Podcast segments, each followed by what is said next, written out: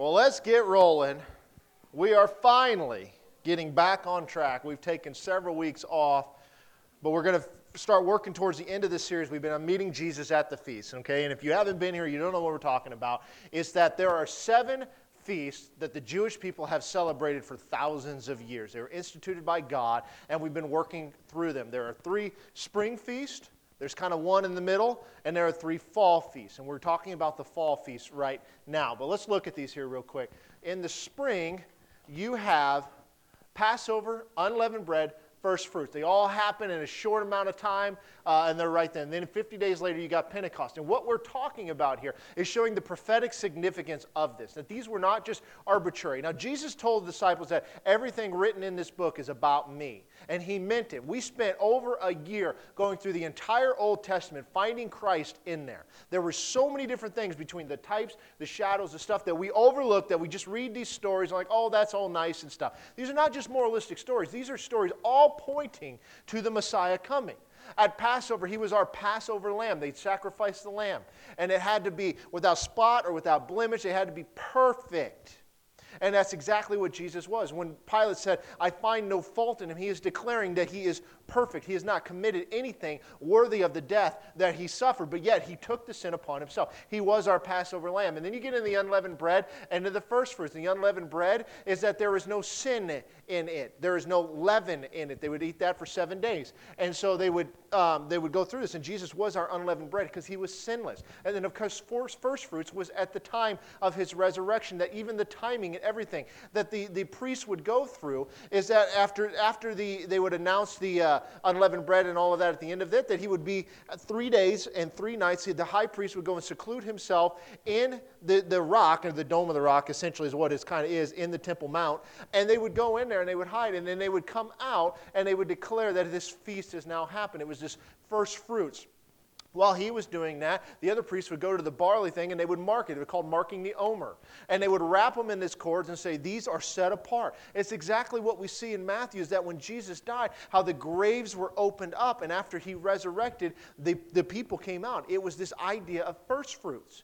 These are all significant, they're not arbitrary. Then, of course, we get to Pentecost. And Pentecost is always 50 days after the Sabbath. So basically 49 days plus one, getting into the birth of the church, the giving of the Holy Spirit, which we see in Acts chapter 2. In Acts chapter 1, you have Jesus giving his last commands that you also see in John and Luke and whatnot. But you see him giving his last command go into all the world and preach the gospel, right? And he said, But before you do that, here's what I need you to do I need you to wait in Jerusalem. I need you to stay here.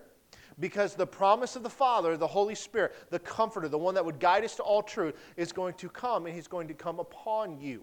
And we see that in Acts chapter 2. There was 120 of them room and they were waiting for this. And when they did the holy spirit fell upon him. They said they saw tongues of fire upon their head and that they all began to speak in other tongues which of course raised a ruckus in jerusalem because it was the time of the passover. Passover was one of the three feasts where every all able-bodied male jews were supposed to come back to jerusalem. And so there's a lot of people there and they hear them speaking in tongues and they're like what is this? And they're like oh some of them said they're drunk. Say, well, they can't be drunk. It's only 9 o'clock in the morning. A little too early. The bars don't open until afternoon, so that's why, okay? That's a joke, guys. Stay with me. It's all right. Tough crowd. Let's go. So, anyway, but they were, they were up there and they were doing this, and then somebody says, like, are these not these people from Galilee? And they looked upon Galileans as if they were just kind of country rednecks. They're not educated. They're stupid. You know, they're just simple folk, right? Most of us in here are simple folk. We kind of, we take uh, offense to that, the idea that we don't know anything, and sometimes it's true sometimes it's not. But in that, you see the Holy Spirit come down and you see the birth of the church. And at that day, 3,000 people came to the Lord. The antithesis of this is that the giving the law, when Moses was up there, he comes down at the, because they were worshiping the calf, 3,000 were executed. At the giving of the law, you see death. At the giving of the Spirit, you see life. Okay? But Jesus, again, fulfilling all of this. Then we get into the fall holidays. Now, what we're saying here is that this is when we are going to see the second coming of Jesus. These here have been fulfilled. He fulfilled these when he came. But he's going to fulfill these when he returns. In trumpets, we see the rapture of the church, at least that's what we say, that it was the, the last trump that the dead in Christ will rise first. That last trump is always mentioned in the Feast of Trumpets and what they go through for that. And then you've got the Day of Atonement, which is the time period, we're going to call it the Great Tribulation, in which we are in this, this area with Christ. And the Day of Atonement is where it's the most holy day on the Jewish calendar, Rosh Hashanah, and where there, there's a time of repentance and a time of fasting, and they are crying out to God, and you have the 10 days of awe of which they are just strictly seeking God. And we'll say that that is the time of the tribulation in which we will be, all believers, everybody who's truly given their life to Christ and made him their Messiah. That doesn't mean you're going to church. That doesn't mean you heard a sermon once or you watched YouTube videos of people that are happy in church. That means that you are a part of the body of Christ and therefore you become the bride of Christ and you are taken away. And during this time that the tribulation is going on. But the last one I want to talk about and we're going to get into today, we're going to touch on it today to give you the background of it. And next week I'm going to show you how Jesus is going to fulfill it, is tabernacles. Tabernacles, the Feast of Tabernacles. We see this beginning in Leviticus chapter 22. So if you've got a Bible, I'd ask you to turn there. It's good practice to get into is finding these things, underlining parts, learning where they are and where they come from. But I've got it up on the screen as well. Leviticus chapter 22, verse 33. Now, just so you're aware, because it's been several weeks, we've been working through Leviticus 22 as it gives many, many, many different shortened versions of what they're supposed to do in these feasts. It says, Then the Lord, verse 33, then the Lord spoke to Moses, saying, Speak to the children of Israel, saying, The 15th day of this seventh month shall be the Feast of Tabernacles for seven days to the Lord. On the first day there shall be a holy convocation. You should do no customary work on it. For seven days you shall offer an offering made by fire to the Lord. And on the eighth day you shall have a holy convocation, and you shall offer an offering made by fire to the Lord. It is a sacred assembly, and you shall do no customary work on it. These are the feasts of the Lord, which you shall proclaim to be holy convocations. To offer an offering made by fire to the Lord, a burnt offering and a grain offering, a sacrifice and drink offerings, everything on its day besides the Sabbaths of the Lord, besides your gifts, besides your vows, and besides all your freewill offerings which you give the Lord. Also on the 15th day of the seventh month, you, when you have gathered into the, in the fruit of the land, you should keep the feast of the Lord for seven days. On the first day there shall be a Sabbath rest, and on the eighth day a Sabbath rest. And you shall take for yourselves on the first day of the fruit of beautiful trees, branches of palm trees, the boughs of leafy trees and willows of the brook. And you shall rejoice before the Lord your God for seven days. You shall keep it as a feast to the Lord. You shall celebrate it in the seventh month. You shall dwell in booths for seven days. All who are native Israelites shall dwell in booths, that your generations may know that I made the children of Israel dwell in booths when I brought them out of the land of Egypt. I am the Lord your God. Now, that's a mouthful. There's a lot of stuff to unpack there, and we're going to get to that. But when we talk about the first day of the seventh month, I believe we've got the calendar up here. If you can throw that up there for me, real quick. You've got their civil calendar and you've got their religious calendar. Now, the names are always the same, it's just the order. The month of Tishri was always the first month. But God had told Moses when they were getting ready for the Passover that it should no longer be, but the month of Nisan is now the first month for him. So when he talks about the seventh month, He's talking about the month of Tishri. You can see how they've changed. All the names are the same, they just changed the order of them. And on the 15th of the month is where this one begins. Now, these all go in sequence. This is after the 10 days of Oz, and you get to the Day of Atonement and all of that. Now you're in this, and it says it's going to be seven days plus an eighth day. You're going to have two Sabbaths that are going to come into this. So this is going through the, the precursors of this, that the different offerings that need to be made, that there's Sabbath rest going on, which means you do no work, no customary work at all. This is very serious stuff that they talk about. then it talks about taking these different branches, and then the most important thing is that they are going to dwell in booths. Think of it like tents, and I will show you some of this here momentarily. But the reason for that is because he made the children of Israel dwell in these booths when they brought them out of the land of Egypt. Now, besides this passage, the Feast of Tabernacles is mentioned in five other places throughout Scripture, okay? Now, we're going to look at Numbers chapter 29 here because it's going to go into the specifics about these sacrifices that have to be made. All right? Numbers 29, we're going to start in verse 12. It says, On the 15th day of the seventh month, you shall have a holy convocation. You should do no customary work, and you shall keep a feast of the Lord for seven days. You should present a burnt offering, an offering made by fire as a sweet aroma to the Lord. 13 young bulls, two rams, and 14 lambs in their first year. They shall be without blemish. Their Their grain offering shall be a fine flour mixed with oil, three tenths of an ephah for each of the thirteen bulls, two tenths for each of the two rams, and one tenth for each of the fourteen lambs. Also, one kid of, of the goat as a sin offering. Besides the regular burnt offering, its grain offering, and its drink offering. Now, that's a lot of offerings, right? But they're getting, remember, the burnt offering is freely given, but it was completely consumed. The sin offering was given because we have done wrong. So, again, we're, we're getting a repentance type of thing going on. On the second day, present 12 young bulls, two rams, 14 lambs in their first year without blemish, and a grain offering and a drink offerings for the bulls, for the rams, and for the bloods by their number, according to the ordinance. Also, one kid of the goats as a sin offering, besides the regular burnt offering with this grain offering and their drinks offerings. On the third day, present 11 bulls, two rams, 14 lambs in their first year without blemish, and their grain offerings and their drink offerings for the bulls, for the rams, and for the lambs by their number, according to the ordinance.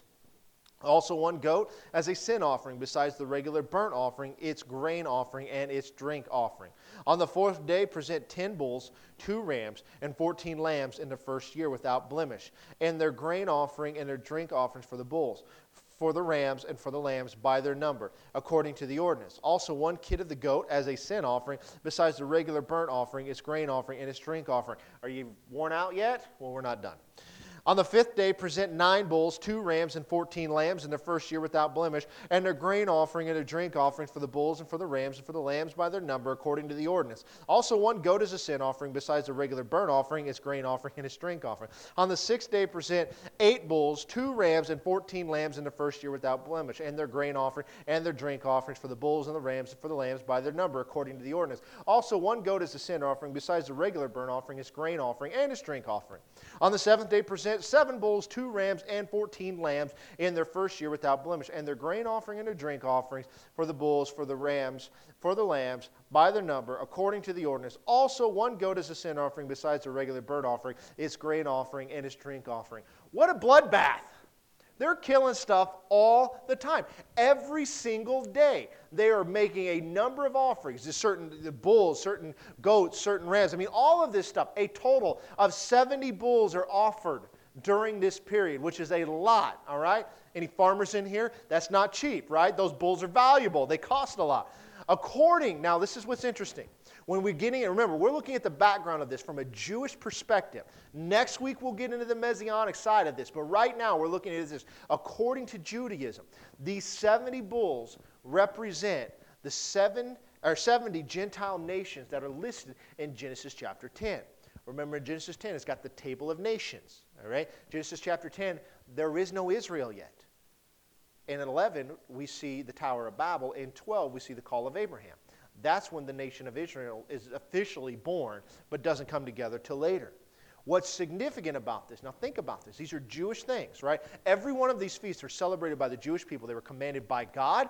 God said, You're going to do this for eternity or forever is what it says. They're going to continue. They continue it to this day. They still do these. Now, they're not doing them correctly. They're not doing them as they were because they have no temple of which to make these sacrifices in. So sometimes they sacrifice a chicken in place of some of this stuff. All right? But only 10% of them are very devout Jewish people following Orthodox Judaism but many of them this time will still celebrate the festivals. They will still celebrate Rosh Hashanah and Passover and all of that, and they still, in this time, will dwell in booths. Now, the time period for this is September, October, somewhere in that range. And when we get there uh, in the actual calendar, I'll point it out to you when we get there. But the bottom line is this they've connected Judaism with this feast with the Gentiles, the only feast that ever does that. Now, remember, they separate themselves, they have nothing to do with Gentiles right? Now, I'm going to give you a hint and I'm going to give you a clue. Because one of the things that we believe is that the rapture of the church will take place prior to the tribulation. There's that seven year period. Three and a half of it's pretty good, where the Antichrist raises up. He makes an accord with the Jewish people and with the world. There's peace in the Middle East. And then the last three and a half years is utter chaos. It's World War III or four or five or whenever it happens to fall, okay? But the church is taken away. You've got this going on the tabernacles is the return and setting up of that thousand year reign, the messianic kingdom of Christ. Now, who does that include? All people. Remember, Jesus said that I came just for the Jewish people there, but because of their rejection and they weren't prepared and they didn't see it, it opened the door to the Gentiles. When he's coming back, he's going to be for all people. Now, this is the only festival in which there's a connection there with the Gentile world. If you're not Jewish, you are a Gentile. It's everybody else, so you know. So there's a lot going on here to getting all of this. But the 70, in their mind, has always represented this table of nations in Genesis chapter 10. That's significant. Now, secondly, De- Deuteronomy 16, when we look at this, is the second place that we see this feast mentioned. And it puts an emphasis on rejoicing. De- Deuteronomy 16, verse 13. You shall observe the Feast of Tabernacles for seven days. When you have gathered from your threshing floor and from your winepress, you shall rejoice in your feast. You and your son and your daughter, you, your male servant, your female servant, and the Levite, the stranger and the fatherless and the widow who are within your gates. Seven days you shall keep a sacred feast to the Lord and to God, your God, in place in the place which your Lord chooses, because the Lord your God will bless you in all your produce and all the work of your hands, so that you surely rejoice. We have a rejoicing thing. What are they rejoicing? This has to do with the harvest. Okay? You've got the spring harvest, which is the barley harvest and all of that. You've got the fall harvest, which is the harvest of the fruits, the dates, the grapes, the figs, the olives, all that kind of stuff. They're bringing it in. They're rejoicing during this time. Now, if you had to make 70 sacrifices of bulls, how happy are you about it? Probably not real happy. But again, the whole point of all of this is, is they're putting their hope in God, that God is going to provide for us. So they are rejoicing here because they are excited because they have brought in the harvest. Now, the third place is going to see, and this is what's crazy about this. Remember, we've talked about it in Leviticus and we've talked about it in Numbers. How often were they supposed to do this feast? Every single year, correct? Okay, now let's look at Nehemiah chapter 8. It's a lot of background information, I realize that. Uh, next week will be a little more exciting, I can promise you. But you need to understand this so you can understand the significance of Jesus in this, all right? Nehemiah chapter 8. Now remember, Nehemiah is the guy that built the wall, right? He's the one that got sent back because he heard about the people that had gone back to Israel after Cyrus had allowed them to go back and uh, build the temple. They finally get that done, but they have no way of protecting them. So Nehemiah asks the king. The king gives him his blessing to go there. They get the wall built. After the wall built, Ezra's there and Nehemiah's there, and Ezra's going to read the law before them when they're dedicating it essentially. Now that's where we're at. Nehemiah chapter 8, verse 13. It says, Now on the second day, the heads of the fathers' houses of all people, with the priests and Levites, were gathered to Ezra the scribe in order to understand the words of the law.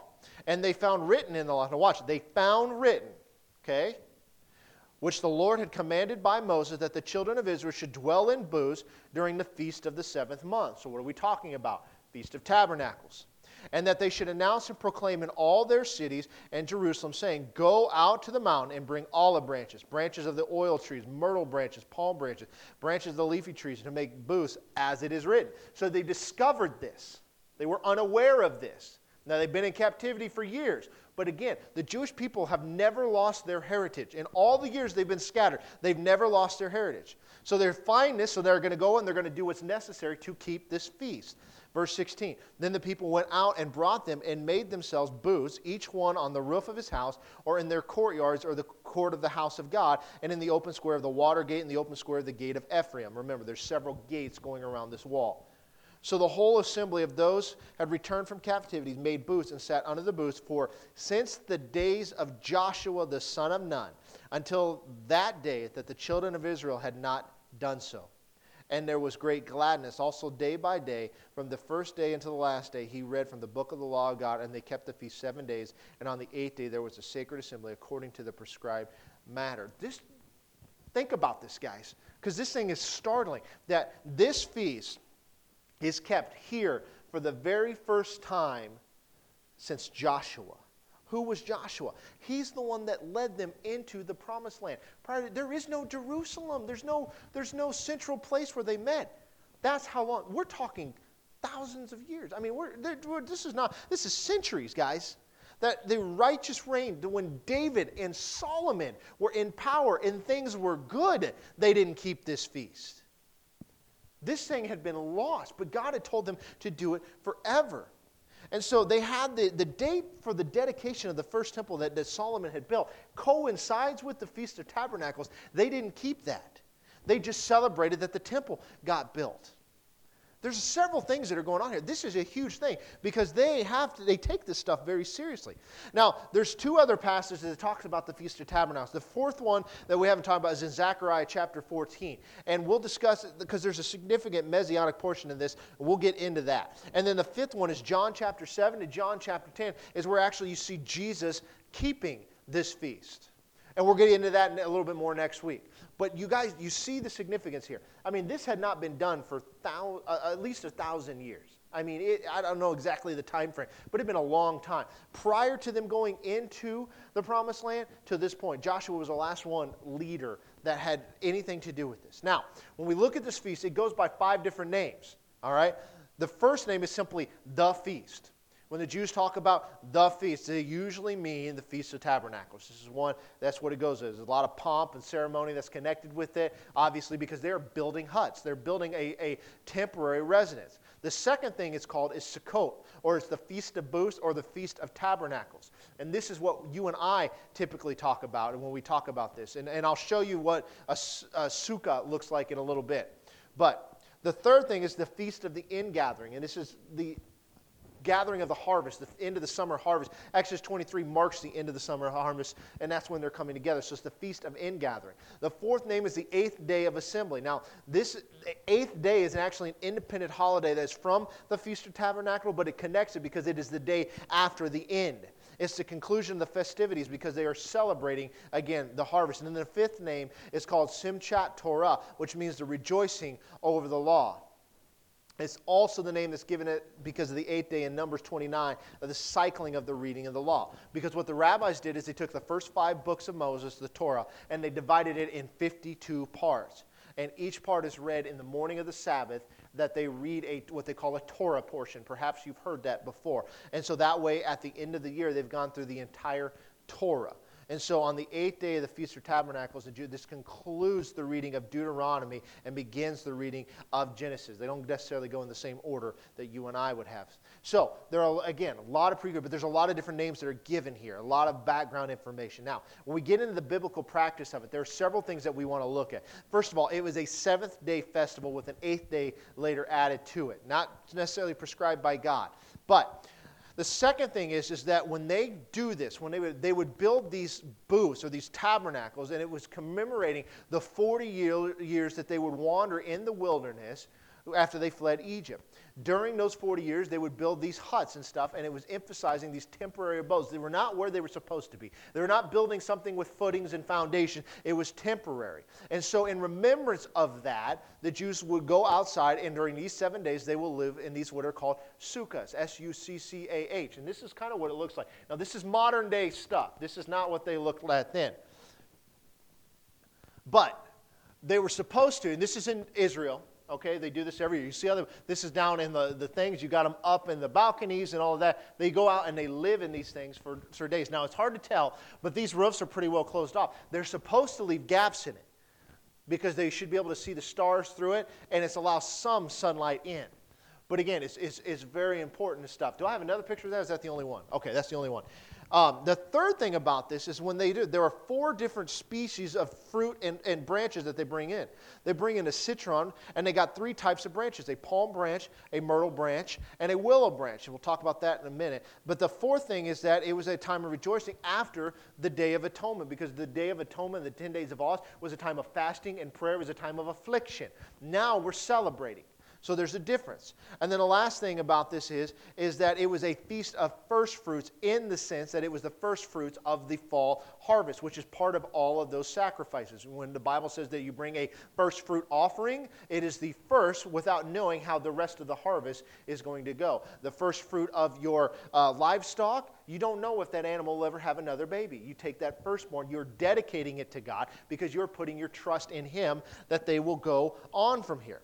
Now, there are three symbols in the Jewish observance that talk about this. Obviously, the booth of the tabernacle, which is, is, is talking about national hope because it was in amos chapter 9 we see this talk talking about where uh, amos is, is prophesying essentially but that there would be a time where the nation of Israel, the house of David, the tabernacle of David, would be restored. And Amos chapter 9, verse 11 says, On that day I will raise up the tabernacle of David, which has fallen down, and repair its damages. I will raise up its ruins and rebuild it as is the days of old. Now, the practice of this, what they would do, is that they would build it out of these flimsy materials. The pictures I showed you were pretty, pretty stout. I mean, they were, you know, they sell kits of these things now, okay, which kind of defeats the purpose. I know some people over here that are in messianic conversation, they'll just go outside and sleep in a tent.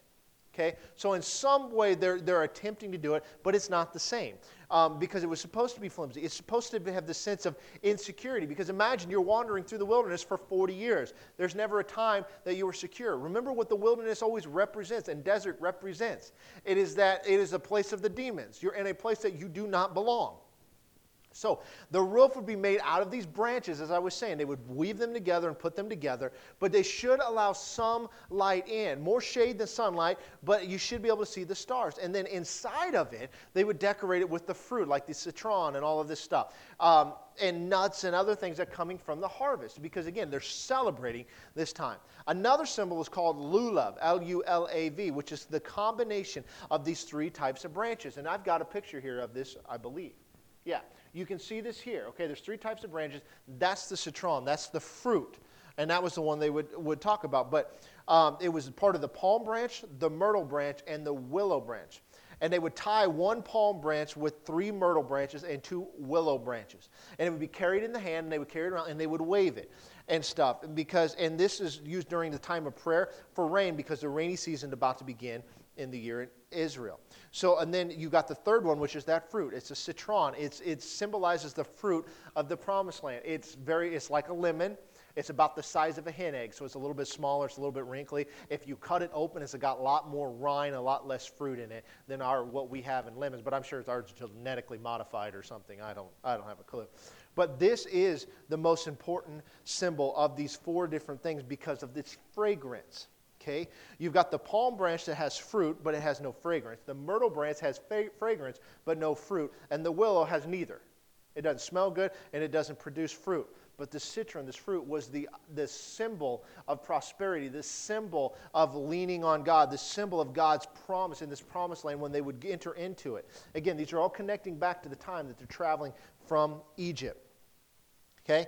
Now, when we get out of this, the second item that we're talking about when the Jewish observe these things is during the second temple period to the time of Jesus. So the second temple period is when Cyrus said, okay, go back and build your temple. So 530 BC up to 70 AD, that's when the temple was destroyed again. Remember that. And we've talked about that before. But the, the priest would come out, it was called a pouring out of the water.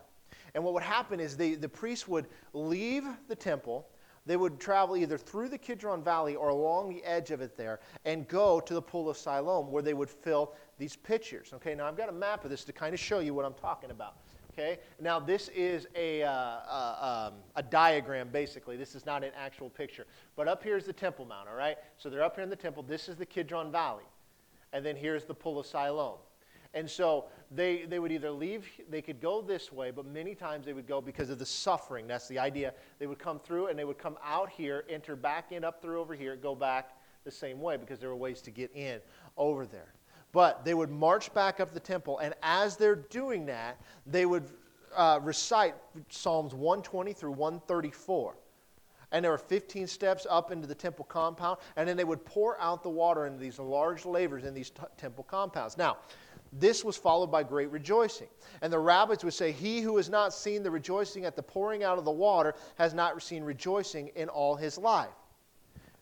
The rabbis looked at this upon, again, this is going to be a precursor in the next week, is that this pouring out of the water representing the pouring out of the Holy Spirit upon the nation of Israel, specific to the nation of Israel. Now, where did we see that? We talked about this, Acts chapter 2 we see the pouring out of Spirit. But it wasn't just for the nation of Israel, but at that time it was poured out upon the nation of Israel only. We see a fulfillment there. The other thing that they would do is they would kindle these lights. They have these huge lampstands all through the temple. And so they would come in here, and they, each lampstand had four golden cups, and they were lit towards sundown. But because there were so many lights, that they, they would create so much brightness that the rabbi said that there was not a house in Jerusalem which was not lit by the light coming from those huge lampstands. So you have the pouring out of the Holy Spirit, but that light represented the Shekinah glory, the presence of God. So you have all of these things that are going on. Then you also have, they would read out of the book of Ecclesiastes. Ecclesiastes is considered a kind of a pessimistic book, but it was at the end of this that would turn the mood of the masses that had just experienced this long holiday season with the Feast of Trumpets and everything, getting to the Feast of Tabernacle, coming out of the pessimism into the rejoicing because now we're at the harvest. You know, the planting isn't that much fun and the working of the ground isn't that much fun, but when the harvest is coming in, that's when they're excited, right? I mean, we all know farmers, right? They're all grumpy right now. There ain't enough rain. They got to go spray this, got to do that. But come harvest time, they're loving life, as long as the market's good. Okay? Another thing that they would do is they pray for rain during this time because they're going into the rainy season here. So they begin to pray for rain. But it was also a time of rejoicing. And during this time, the Jewish people would sing and they would dance and they're doing dances and all this other stuff. And then they also eat a special kind of food called kreplach. I don't know if I'm saying that right. Kreplach, however you say it. It's this ravioli. I got a picture of it. Kind of this triangle ravioli. Now, this is an Americanized version of this. It actually looks pretty tasty. Um, I've been told by people that if you're not Jewish, you probably won't like it because it's kind of bland. I don't know.